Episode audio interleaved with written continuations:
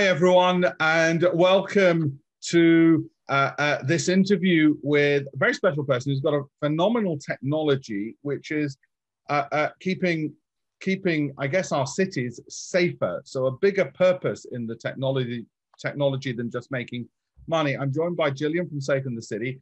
Jillian, why don't you tell me a bit about the technology, how you got into it, so our audience can learn about why it's so awe-inspiring.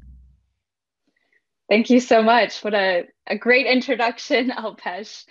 I'm really happy to be here. Um, so, Safe & the City started as a personal uh, problem as a newcomer from Vancouver over to London and using navigation apps to get around the city.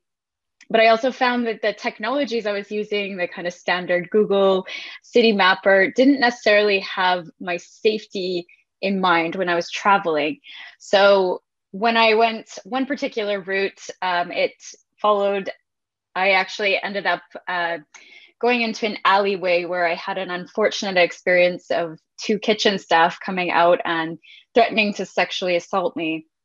Luckily, I got out of that situation, but I saw the opportunity of if I could leave a heads up to someone, a marking of some sort that this had happened to me because there's so many other people who are taking a similar route to me in this central London uh, location and how that actually that information could be so powerful driven by the citizens and demanding about where we could actually make change and how technology could start representing a lot more of our experiences through our day-to-day journeys yeah. Um, that was in 2017, and we've yeah massively grown. Um, and I can tell you a little bit more as we go along. Yeah, and I've been sharing the screen with the audience as you're speaking, so they get to see your website and they get to see. I'm so sorry you had such an awful initial experience coming here um, when you did, but uh, one one positive thing that came out of such an awful situation is you created a wonderful technology and what I want to ask you about is, of course, instantly everybody will relate to the problem you're trying to solve. You've actually managed to do that through the tech. You've managed to do that. And as you can see, you know, through the BBC, TechCrunch, Evening Standard, Forbes, The Times, it's caught the public's imagination. Have you been surprised at the need and demand for the app? Or, or is it something that you thought, well, of course, it's so obvious people would need it? So many people have said actually the opposite. They're like, I can't believe this doesn't exist yet. Like, why hasn't this been created? And it's one of those things that I think we get used to um, the technologies that are standard uh, that don't necessarily have kind of a safety lens an aspect on it or you know have a certain message towards a certain group which we started very much around women's safety and these normalized experiences of catcalling and sexual harassment as you could see reported here that do impact our journeys do impact the economic areas and where we choose to live and work and how we journey through these spaces. So it actually is something that i believe people have caught on it clicks right away when yeah. when we have said it. Um, and when we launched it was around the hashtag me too movement. So there was this enormous amount of people coming together to say hey this has happened to me whether men women any other gender. It, it's something that lives under the belly of a lot of our experiences of the city and bringing that to light and applying mm. a lot more of a preventative way that we can strategize and solutionize is part of that. And the other thing is, I mean, the obvious thing that comes to mind is, of course, could be incredibly useful for law enforcement or community police officers if they're aware of where some of the problems are to help you know, our, our society feel safer as well. Have you been engaging with law, law enforcement as well? Yes, very early on, one of our, um, our team members uh, was a retired police officer, so who worked in strategic risk and the data insights. So we have partnered with the Metropolitan Police in London, so we can share those aggregated insights like you were seeing on the website uh, so they know these other types of offenses that are happening that may not always be crimes, but certainly impacting the safety and well being of people in those areas, and how they could also bridge that with other community uh, initiatives to help more people be engaged in each other's safety. So yes, police force and government is is very key to this.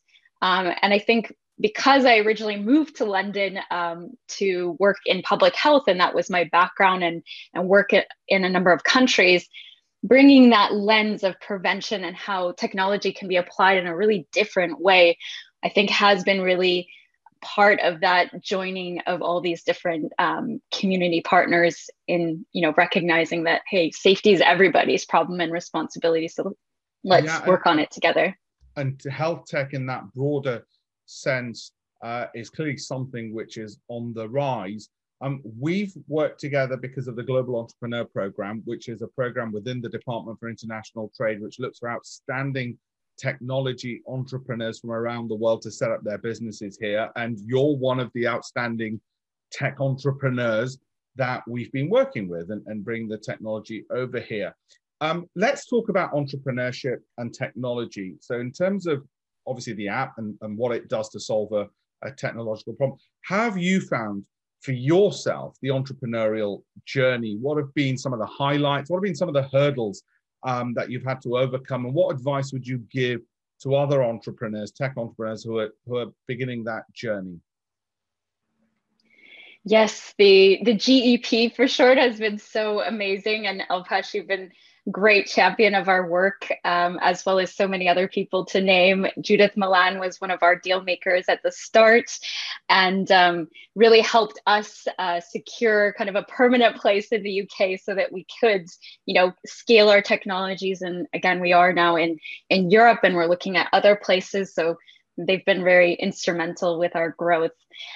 For being an entrepreneur, I think in some ways it becomes an accident. It was an accidental kind of um, falling into. Um, as I mentioned before, I was in um, in public health, and you know, it was only because of that lens of kind of data and prevention and um, how we could, you know, use technology in that way that really pushed me. So I would encourage people not to be kind of, oh, I, ha- I don't have a background in technology. I've never learned how to code. There's so many opportunities and people to you know build that at, within your team to to make something possible and tangible. Um, i think you know by kind of taking that big leap which i did um, you know I, I did kind of shift careers. I didn't know many people in the uk when i landed here.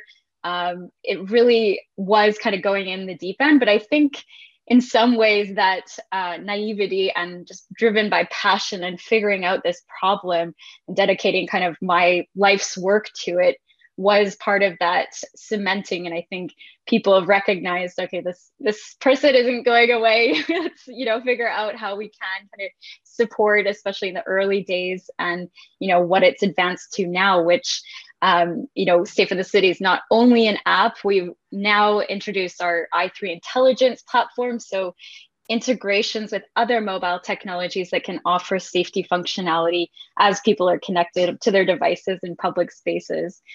Um, so I would say that, you know, there are some challenges with being a woman in tech and, you know, being someone that's non-technical, um, at least, you know, in terms of coding experiences, um, that definitely could create some barriers um, in terms of maybe the rooms that you're sitting into, the types of questions or um, you know even experiences such as sexual harassment that you might face in these rooms. But again i think you know depending on your lens you can take that as an opportunity. And i, I try to take any type of you know hardship as a stoic experience of how does this build me stronger, build my team stronger, build our cause or purpose stronger.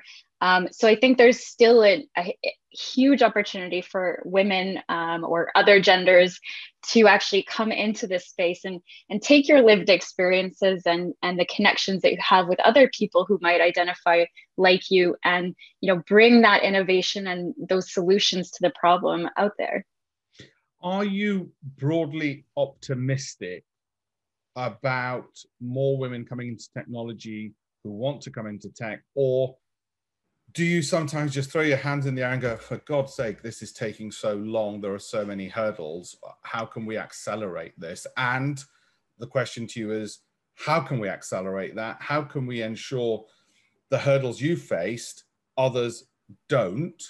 Um, because you've mentioned harassment, sexual harassment. Um, how do we ensure that that gets stamped out? I mean, if we look at, say, let's take racism in football, which is another sort of it's a big social issue which is going on at the moment, and it's still going on and on and on. Uh, when the heck are these things ever going to get resolved? What do you have any insights, given your personal experiences, um, that can be done better that the rest of us can learn from? It's a great point, and I think you know we all have shared unsafe experiences or or discrimination or you know prejudice of some sort it's not something that you're you know many people we can go i have no concept of what you're talking about. It's just how is that packaged? And is that package maybe recognized in our social threads that can actually help people kind of move past that? Or is it even more of a challenge um, for people? So i talk about this in my uh, tedx um, equality by design and that again, I think technology with that design of equality can really unlock the power and wisdom of the crowd because we are a lot more similar in our experiences than we are different. And we do need certain, you know, basic needs like safety. Um, but I think in terms of uh, one of the great things that GEP um, offers is, you know, a lot of different ways that you can get involved. And I am part of the Female Founders Advisory Board. So we have talked to, um, you know, the Secretary, Permanent Secretary General State about some of these issues around sexual harassment, around uh, VC investments, around, you know, again, kind of some of the day-to-day challenges that we might have, um, whether coming from a technical or non-technical background. So I think representation and and being out there is really important. And you know, I do really try to do that through my own um, activities online. You know, because there often are these idealized um, kind of notions of like that can't be me. I I couldn't do that and you know, we do need to continuously push that message. It's yes, you can, and there's more opportunity than there ever has been, and it will continue to move that way. So really encouraging and and opening doors for people who need to be in the rooms when you are in the room, and maybe you are one of the few people who um, you identify with, um, or that you think needs to have more, you know, voice in that room. Uh, so that's some of the advice I would give. No, I think that's incredibly important that you're willing to to be at the forefront of that and be a voice and speak up and speak out. Of course, on the flip side, you have people who, and, and I know, uh, and I found it more amongst women than men, and there's research to suggest why, that will be the success story and they'll push their husband or their male, they'll put the male partner to do the talking, partly because they're not so comfortable, whatever the reasons are. Um, and of course, the, the downside that can be that it perpetuates the problem that you've mentioned that people don't realize actually that can be me, uh, that I could actually uh, be running that business because I think that representation part is important. I think, and I'm sure you do, you know, when you're coaching others and, and showcase, you know, being a role model for them doing it. What, obviously, you've got to run the company at the same time, um, and that puts a lot of burdens on you. What what are your ambitions outside of the company? And we'll come to your company ambitions in terms of the other work that you do uh, in, in sort of uh, on the equality side. What are your ambitions there? Thank you. That's a great question. And I try to take a, a, longer term view. And maybe this is another piece of advice. You know, entrepreneurship can feel very condensed and you only have a couple years get that investment get that money in. And of course that that is needed for a lot of different reasons but there isn't necessarily to to in my opinion a failure of starting something. Those connections that you made that you know those achievements that have been accomplished there is always you know a trail of success if you want to view it in that way. But in terms of some of the things that I've started on and I want to continue through my career in entrepreneurship. Um, is actually again relating back to the GEP is being able to do a lot more public speaking opportunities. Uh, one event was the Warsaw London Bridge, so went over to Poland with the D, um, the deal makers from um, GEP, and was able to again kind of go uh, speak to hundreds of women in Poland who were in technology or interested in technology to share my story, to be on the judging panels, to you know help harness and nurture some of the talent coming through um, Eastern Europe, which was fantastic as a Ukrainian um, heritage uh, person. And um, with I think with this public speaking, I've I've now actually speaking um, a little a lot more uh, with now signed with uh, Chartwell uh, Speakers, which is fantastic. Um, and I'm actually writing a book which will be out later this year called Wired Influence. Um, now, this has a focus, particularly, I think, in the changes that we faced during COVID of being even more reliant and, and you know, addicted or under the influence of technology, and how we really do need to be aware of how the industry is moving in particular directions, whether it's business models that are looking at kind of uh, meta personal data and packaging that without maybe users consent uh, whether it's you know our own mindfulness and and practices around technology use um, and how we can work better and leave a better digital footprint on you know what we want to create later down the line so those are a couple of the things that I do. I also have dabbled in um, a cooking show over COVID. Um, wow! I have. and you're on a yeah, business. and that, yes. And I do some coaching as well for mostly female uh, founders in earlier stages. So I do keep busy, but they all, for me, stack on top of each other. Yeah. In that again i want to create a, a, technology company that isn't necessarily it's not predatory in its commercialization ways and i want to put a really hard stance on that.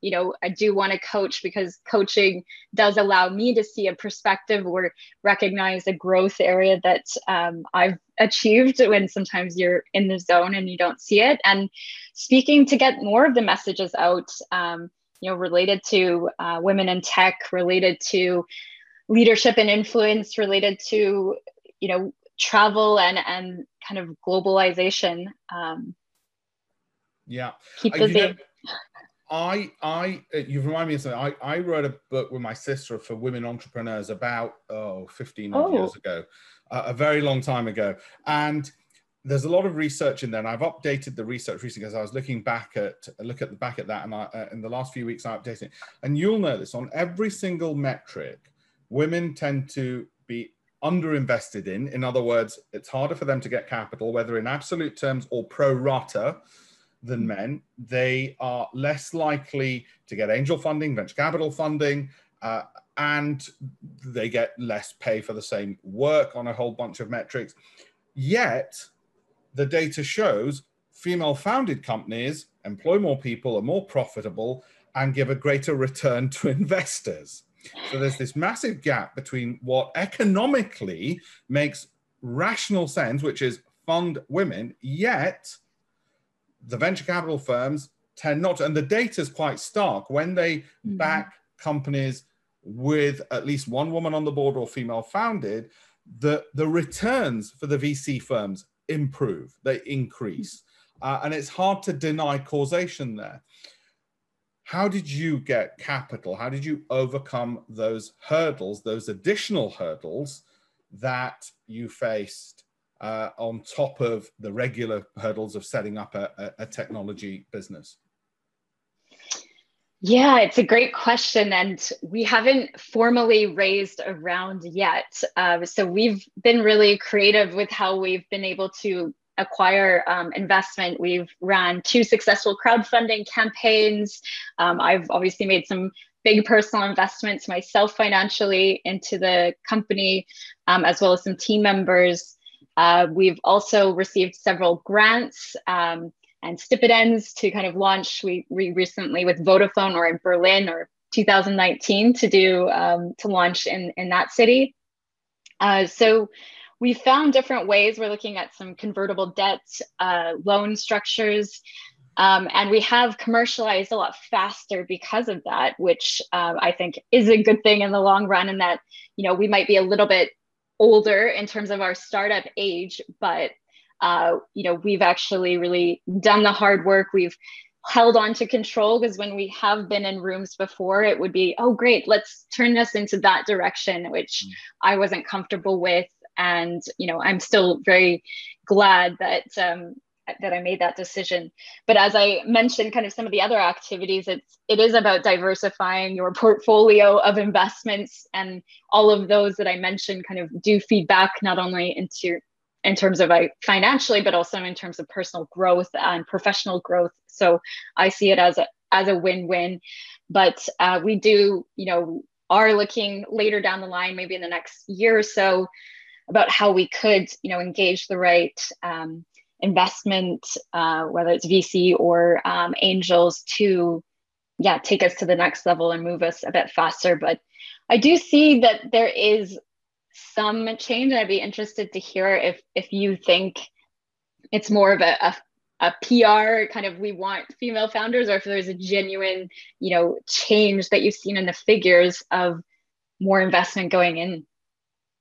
I think because of the hard data, which really um, puts pressure on, say, the VC firms uh, to when they look at the hard numbers and it's like, well, how come you're still investing in all male groups uh, when it's clearly the case that you could get better numbers by having more female founders? I think that's that means it's not just cosmetic.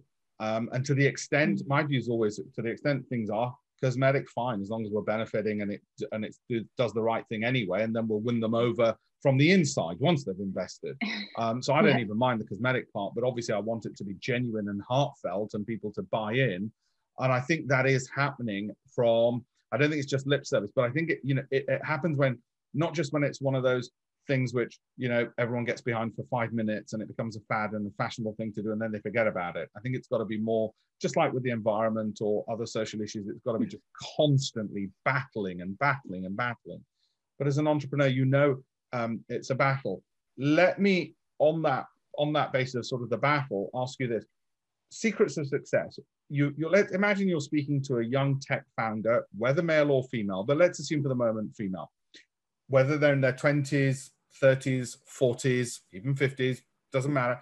Um, what what top tips would you give them? Secrets, as in things they might not have found elsewhere that you've discovered that you thought, oh, I didn't really think that would be really uh, a really useful piece of information. Now it might be networks they should visit. It could be how to raise capital. You know the different ways that you mentioned. It might be through uh, mentors how to find them, whatever else it might be. What what's really surprised you about a secret that's helped you succeed, or several secrets that have helped you succeed?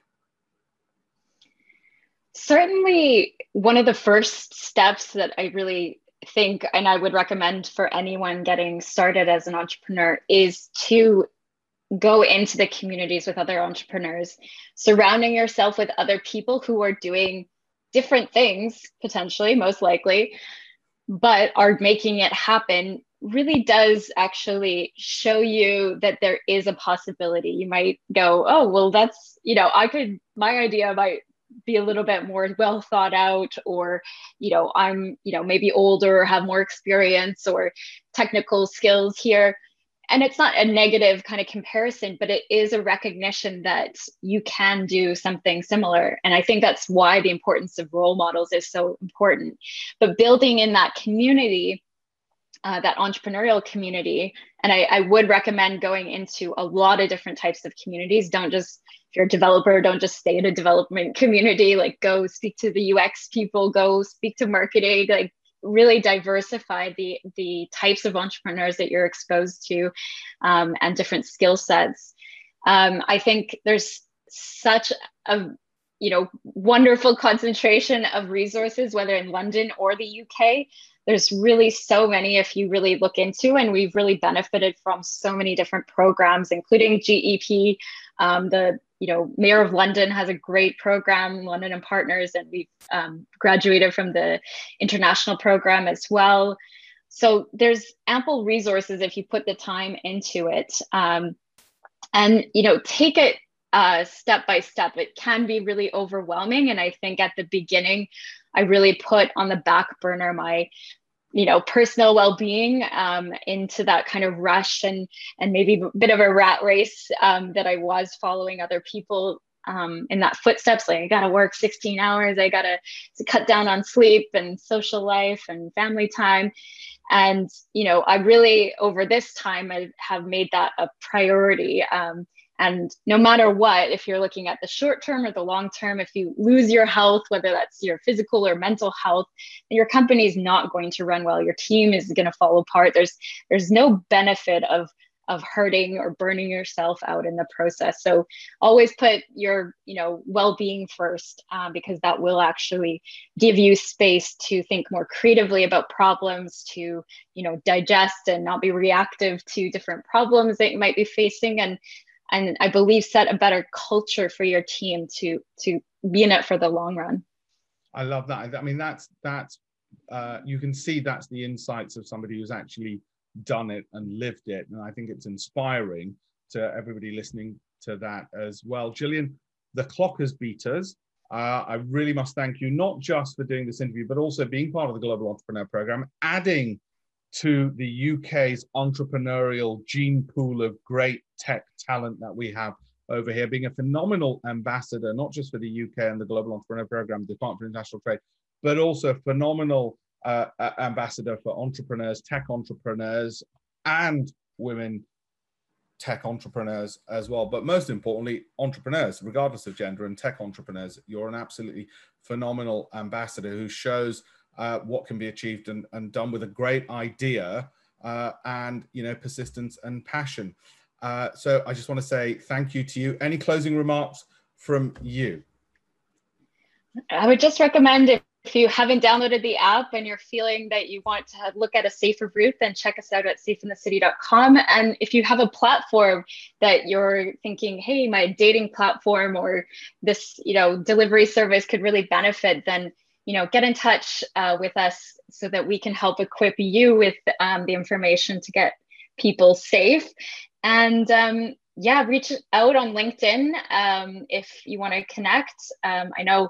And then just thank you, Alpesh. Like, thank you for using your great platform to profile people and you know champion our younger work in in the process. Um, uh, thank you so much. My pleasure. No, it's been an absolute pleasure. I have to say, it, the delight's always mine when you're dealing with great entrepreneurs because it really um, energizes those of us with with with grey hair um, uh, when we get when we see the energy from entrepreneurs such as yourself succeeding. It really reinvigorates. So I assure you, we get as much out of it as you do and the successes that you've had. So yes, I absolutely encourage the audience. Please do connect with Jillian on on LinkedIn. Do download the app. It's phenomenal. Um, even if you think, hey, I don't need, I've never had any issues. Actually, please look, download it, review it, uh, see how useful it is. That all helps the uh, the algorithms and getting the message out there, and it'll help reach other people. Please promote it and let other people know that it exists as well, because you're helping a tech entrepreneur, you're helping keep society safer as well. So, for all those reasons, really, uh, uh really happy to be doing this. Thank you so much uh, Jillian, for uh, agreeing to this interview. Thank you. Thanks, Alpesh.